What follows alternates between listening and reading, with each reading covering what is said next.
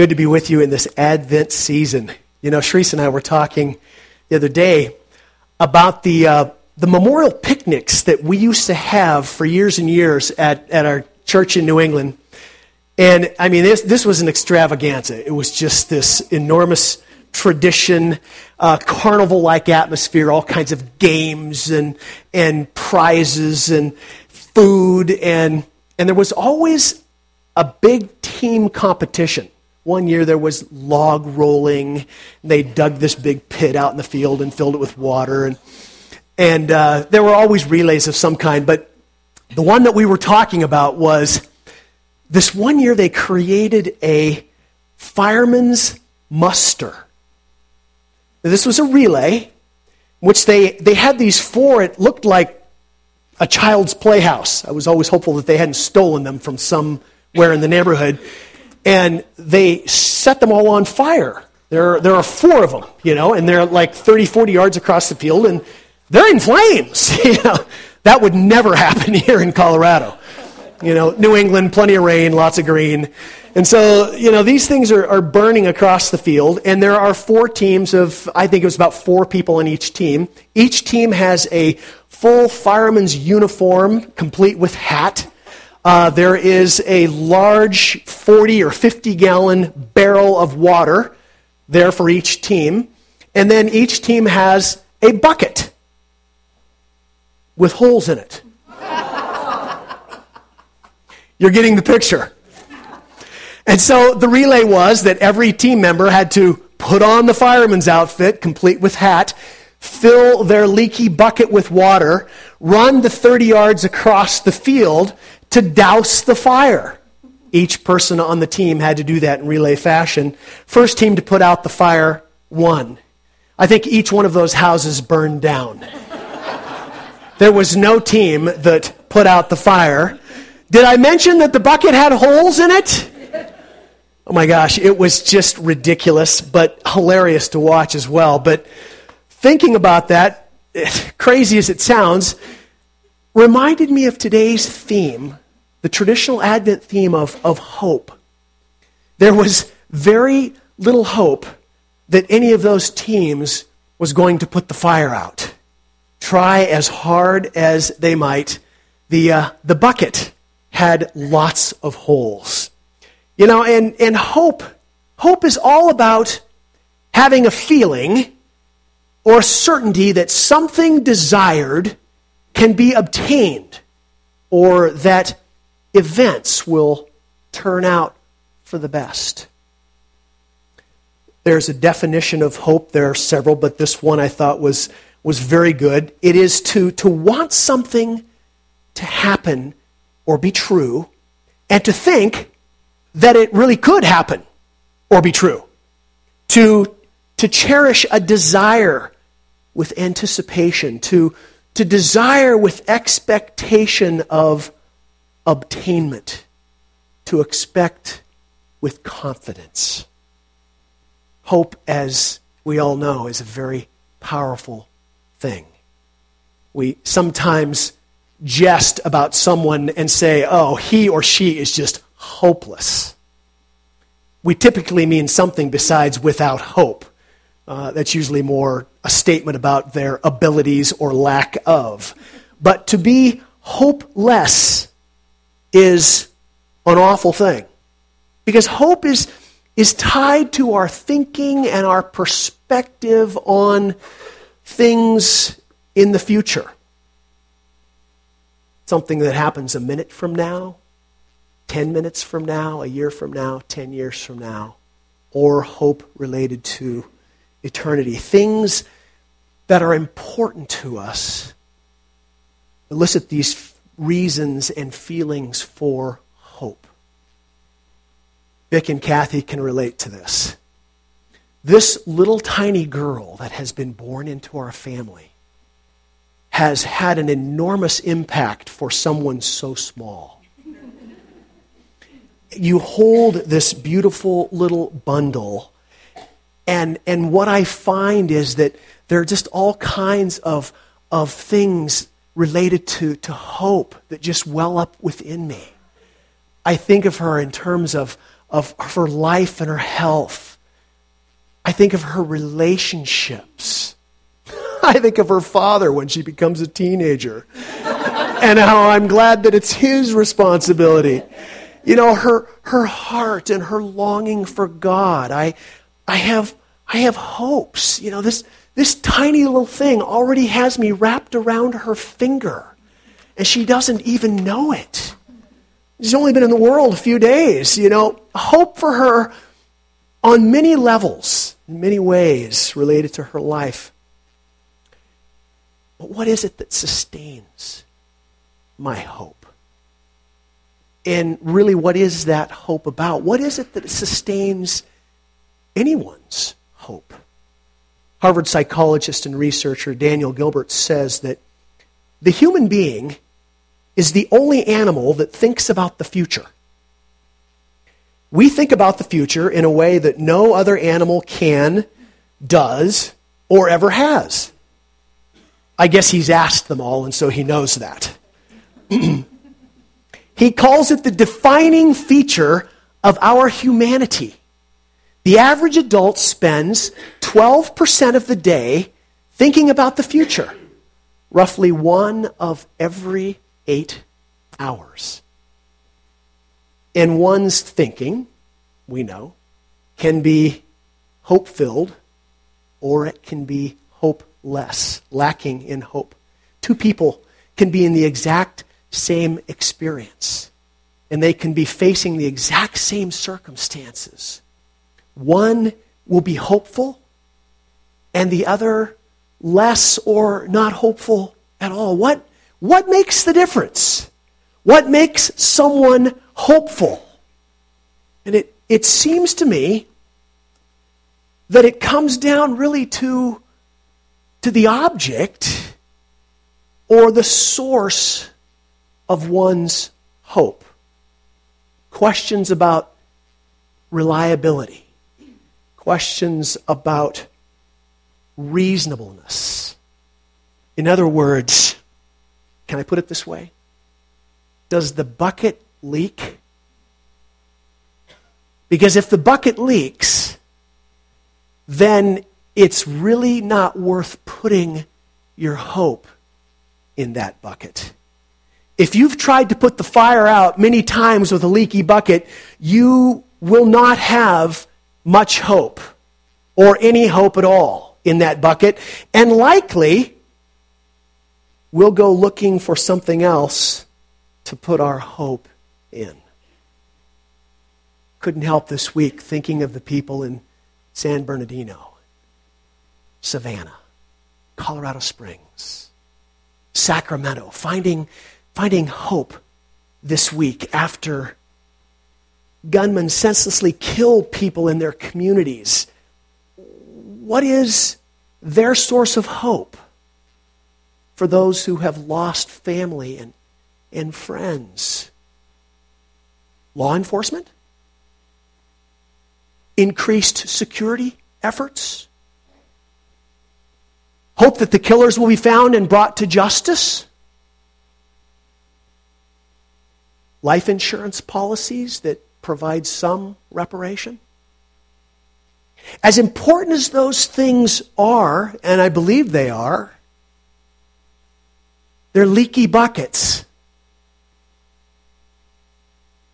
And the simple point of the sermon this morning, my friends, is that we as God's people, I think, need to be very, very clear in our understanding and our articulation of hope in the Advent season.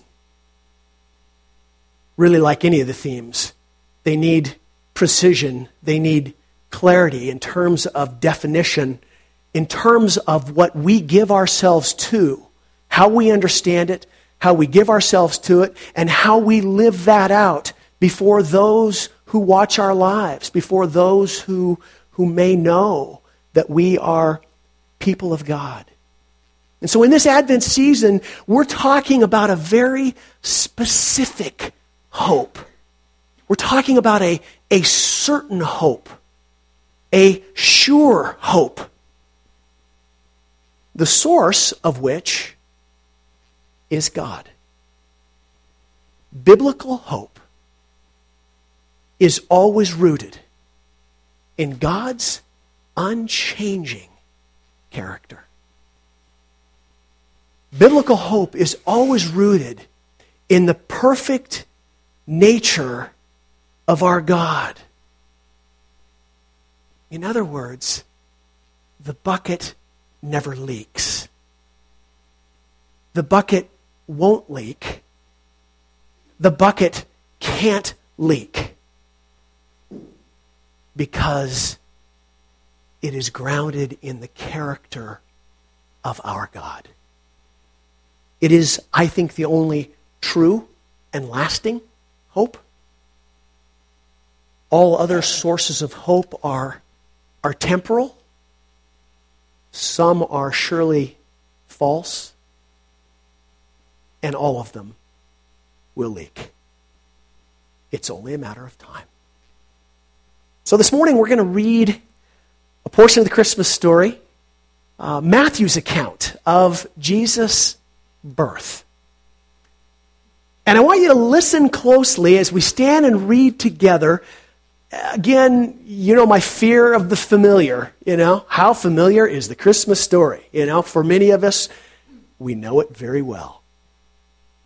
But in the midst of that familiar, it is always my prayer that the Spirit breaks in and teaches us something new and fresh and challenging. And so, my encouragement to you this morning as we read these familiar words is to, to listen with fresh ears and listen closely for the statement of hope that is in this particular text.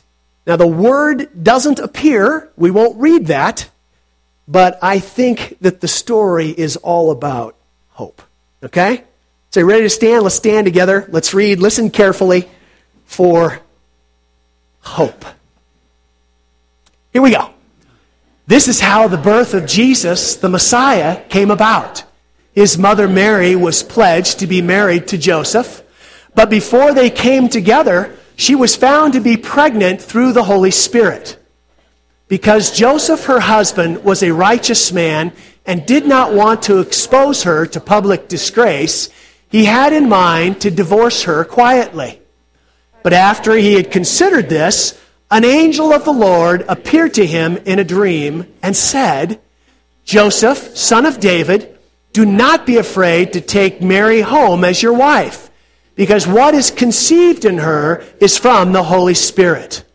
She will give birth to a son, and you are to give him the name Jesus, because he will save his people from their sins. All this took place to fulfill what the Lord had said through the prophet The virgin will conceive and give birth to a son, and they will call him Emmanuel, which means God with us. When Joseph woke up, he did what the angel of the Lord had commanded him and took Mary home as his wife. But he had no union with her until she gave birth to a son, and he gave him the name Jesus my sisters and my brothers, this is the word of the Lord. Be Amen. Be seated. Okay, familiar. Did you hear the hopeful statement in that text? Did it jump out at you? What'd you hear? Oh, Sharon, A student. Save his people from their sins. All right. Let's talk about that for a minute with a neighbor, just a couple minutes. It's, a, it's one of those duh statements, but I also think it falls into the category of, oh, maybe we should hear this again. Because it is a duh statement. We know this, all right? Why is this such a wonderful statement of hope? Talk to your neighbor about that.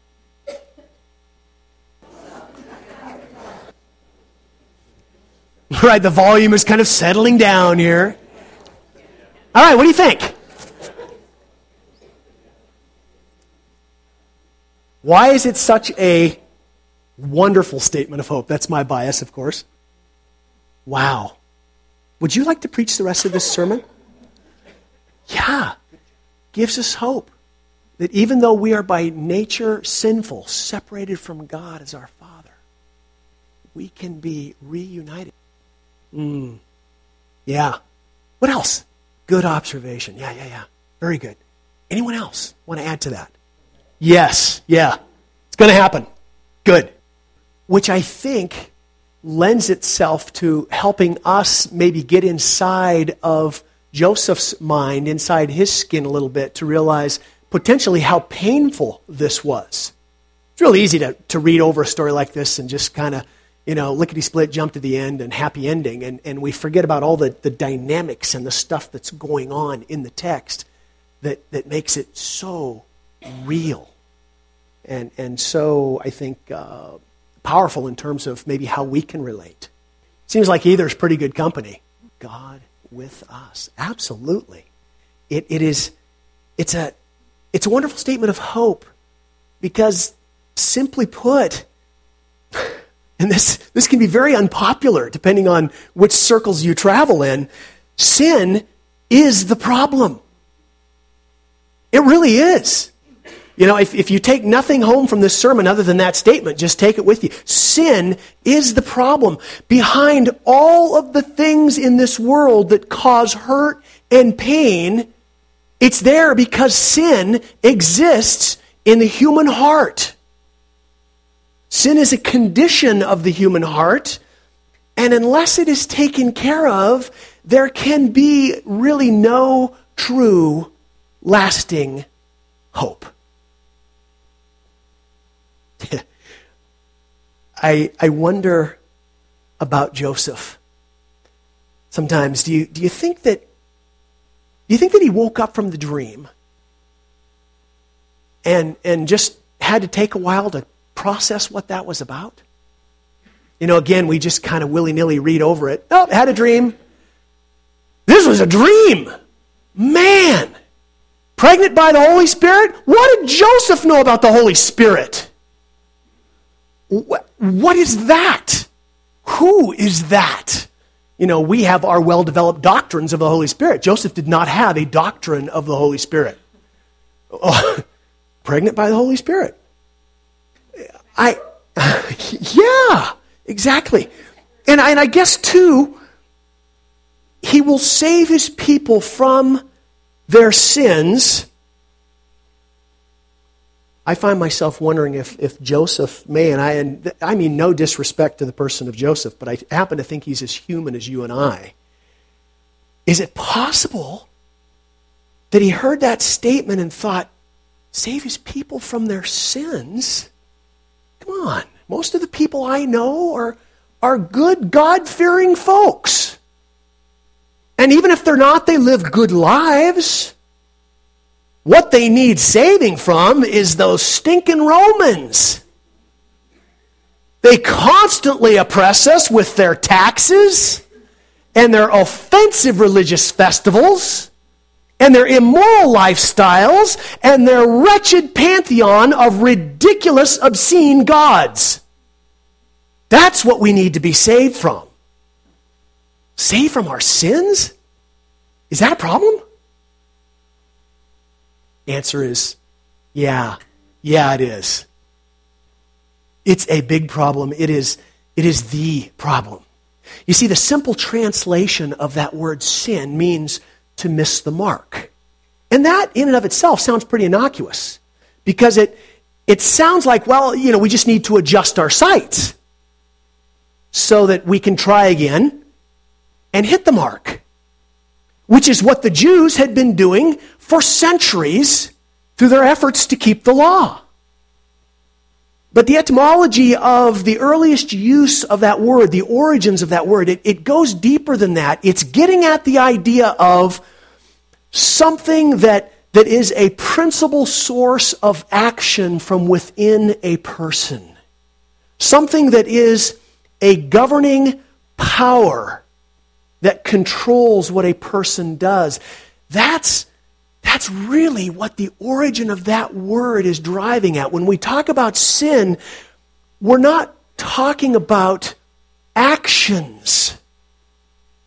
Actions are a result of a deeper controlling, governing power that has taken the human heart captive. The Apostle Paul refers to it as bondage or slavery to the sin nature. And it's not simply that, that, again, that the sin nature causes us to do particular things. It does that. That flows out of it. But the idea of the sin nature within us is that power that pushes us, pushes everyone to live as if God does not matter. That He is not important. The sin nature convinces us that we are not created by God, even if He exists. We're not created for Him. And therefore, we can live any way that we please. He will save His people from that sin. If we believe all that the scripture teaches us about this that we are eternal beings, that we indeed are created by God, and that we are created for God, and that our lives go way beyond the life in this body. That we're going to live long after this body ceases to live. That, that part of us, the soul, that, that part of us that's really us, and yet, if we believe that sin has broken that relationship for which we were created, making eternity with God impossible, then, then what the angel announced to Joseph is indeed the best news imaginable. And it is the only source of hope. Does it really matter if this life bears all kinds of hope filled promises and opportunities, and yet offers us nothing, promises us nothing for eternity? Only matters if, if God doesn't exist. And if human beings are just products of chance, soulless creatures who cease to exist after they have breathed their last.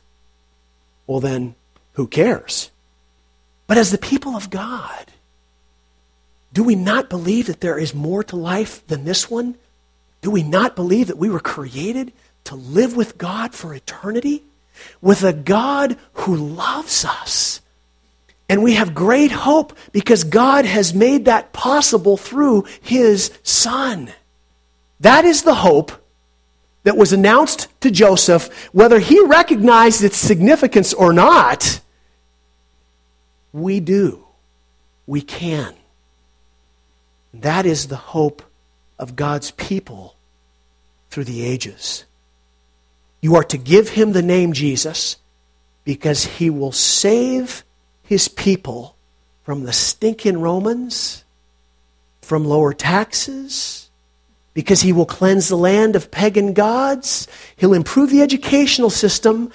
He will give them a trouble free life. None of those things God zeroed in on the problem and the most important issue that faces any human on planet Earth. He will save his people from their sins. Whoa!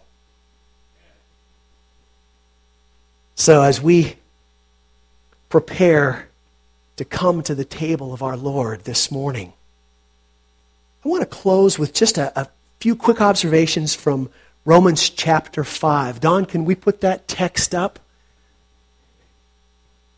Can we read this together? You don't have to stand, just sit where you are. Let's read this, and then I want to just make some observations that, that hopefully will, will stick in our heads and give us thought as we come together to the Lord's table this morning. Let's read. Therefore, since we have been justified through faith, we have peace with God through our Lord Jesus Christ, through whom we have gained access by faith into this grace in which we now stand. And we boast in the hope of the glory of God. Not only so, but we also glory in our sufferings, Because we know that suffering produces perseverance, perseverance, character, and character, hope. And hope does not put us to shame because God's love has been poured out into our hearts through the Holy Spirit who has been given to us. This is Paul's understanding of Advent hope. I think this is the, this is the clarity that we need as the people of God when we talk about and celebrate and rejoice in hope during the Advent season. And I think if we would give ourselves to, to meditating on this text from time to time, maybe even on a daily basis throughout this season, I think it's something that will remind us again and again of the hope that we have in the baby who was born for our salvation. Four things, very quickly, that Paul speaks to. When we put our faith in Jesus Christ for us and his work of atonement on the cross, we receive, by God's gracious gift, we receive peace with God. We are restored to that relationship for which we were created. Brokenness has been mended. His death and his resurrection change everything. It is a good thing, my friends, to have peace with God. Peace with God.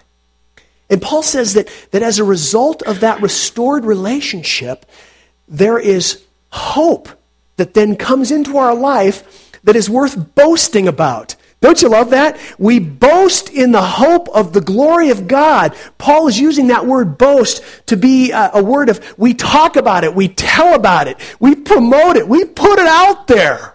We boast because it's rooted in the glory of God. It is a bucket that doesn't leak because the nature of God is unchanging and perfect and faithful.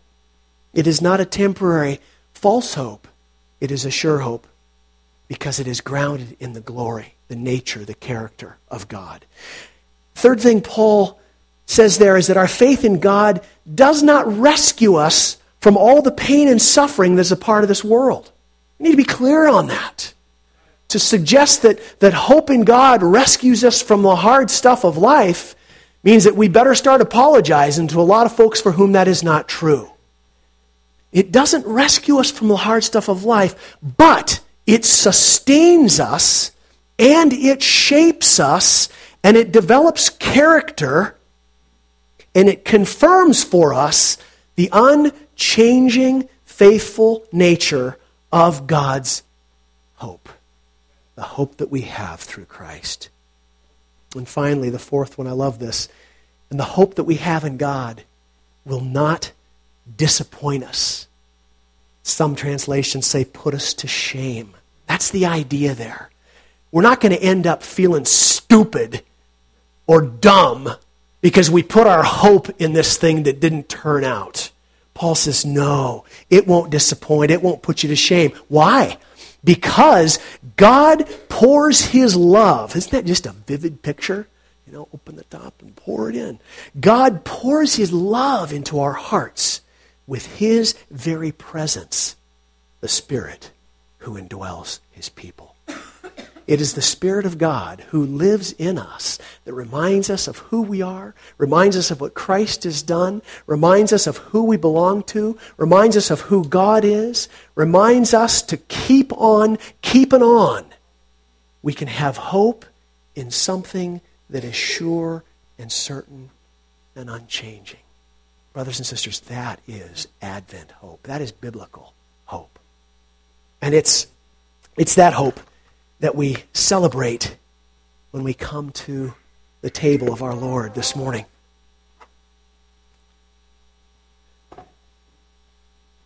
Gospel tells us that, that Jesus was sharing that last meal before his, his crucifixion with the, his followers, and he, he took the bread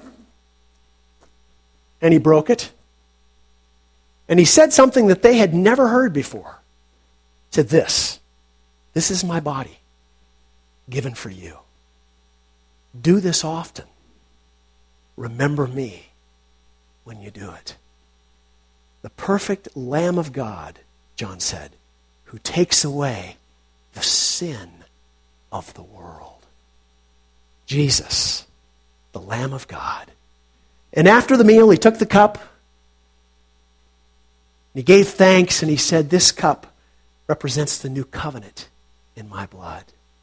As often as you celebrate this together, remember me. That's what communion is all about. It is remembering Jesus. It is remembering the marvel of God's love. God who loves sinful, broken people enough to take upon himself the penalty for their sin so that they can be restored to the relationship for which they were created. I hope that is true for you today. If it is not, if you're here this morning and, and you're not sure that that's true for you, you've never had that moment in time where you've thought, whoa, this, this is what I need. I need Jesus. I need someone to save me from my sins. I hope you won't leave today without talking to me, talking to someone about how you can know that and make that truth a part of your life as well.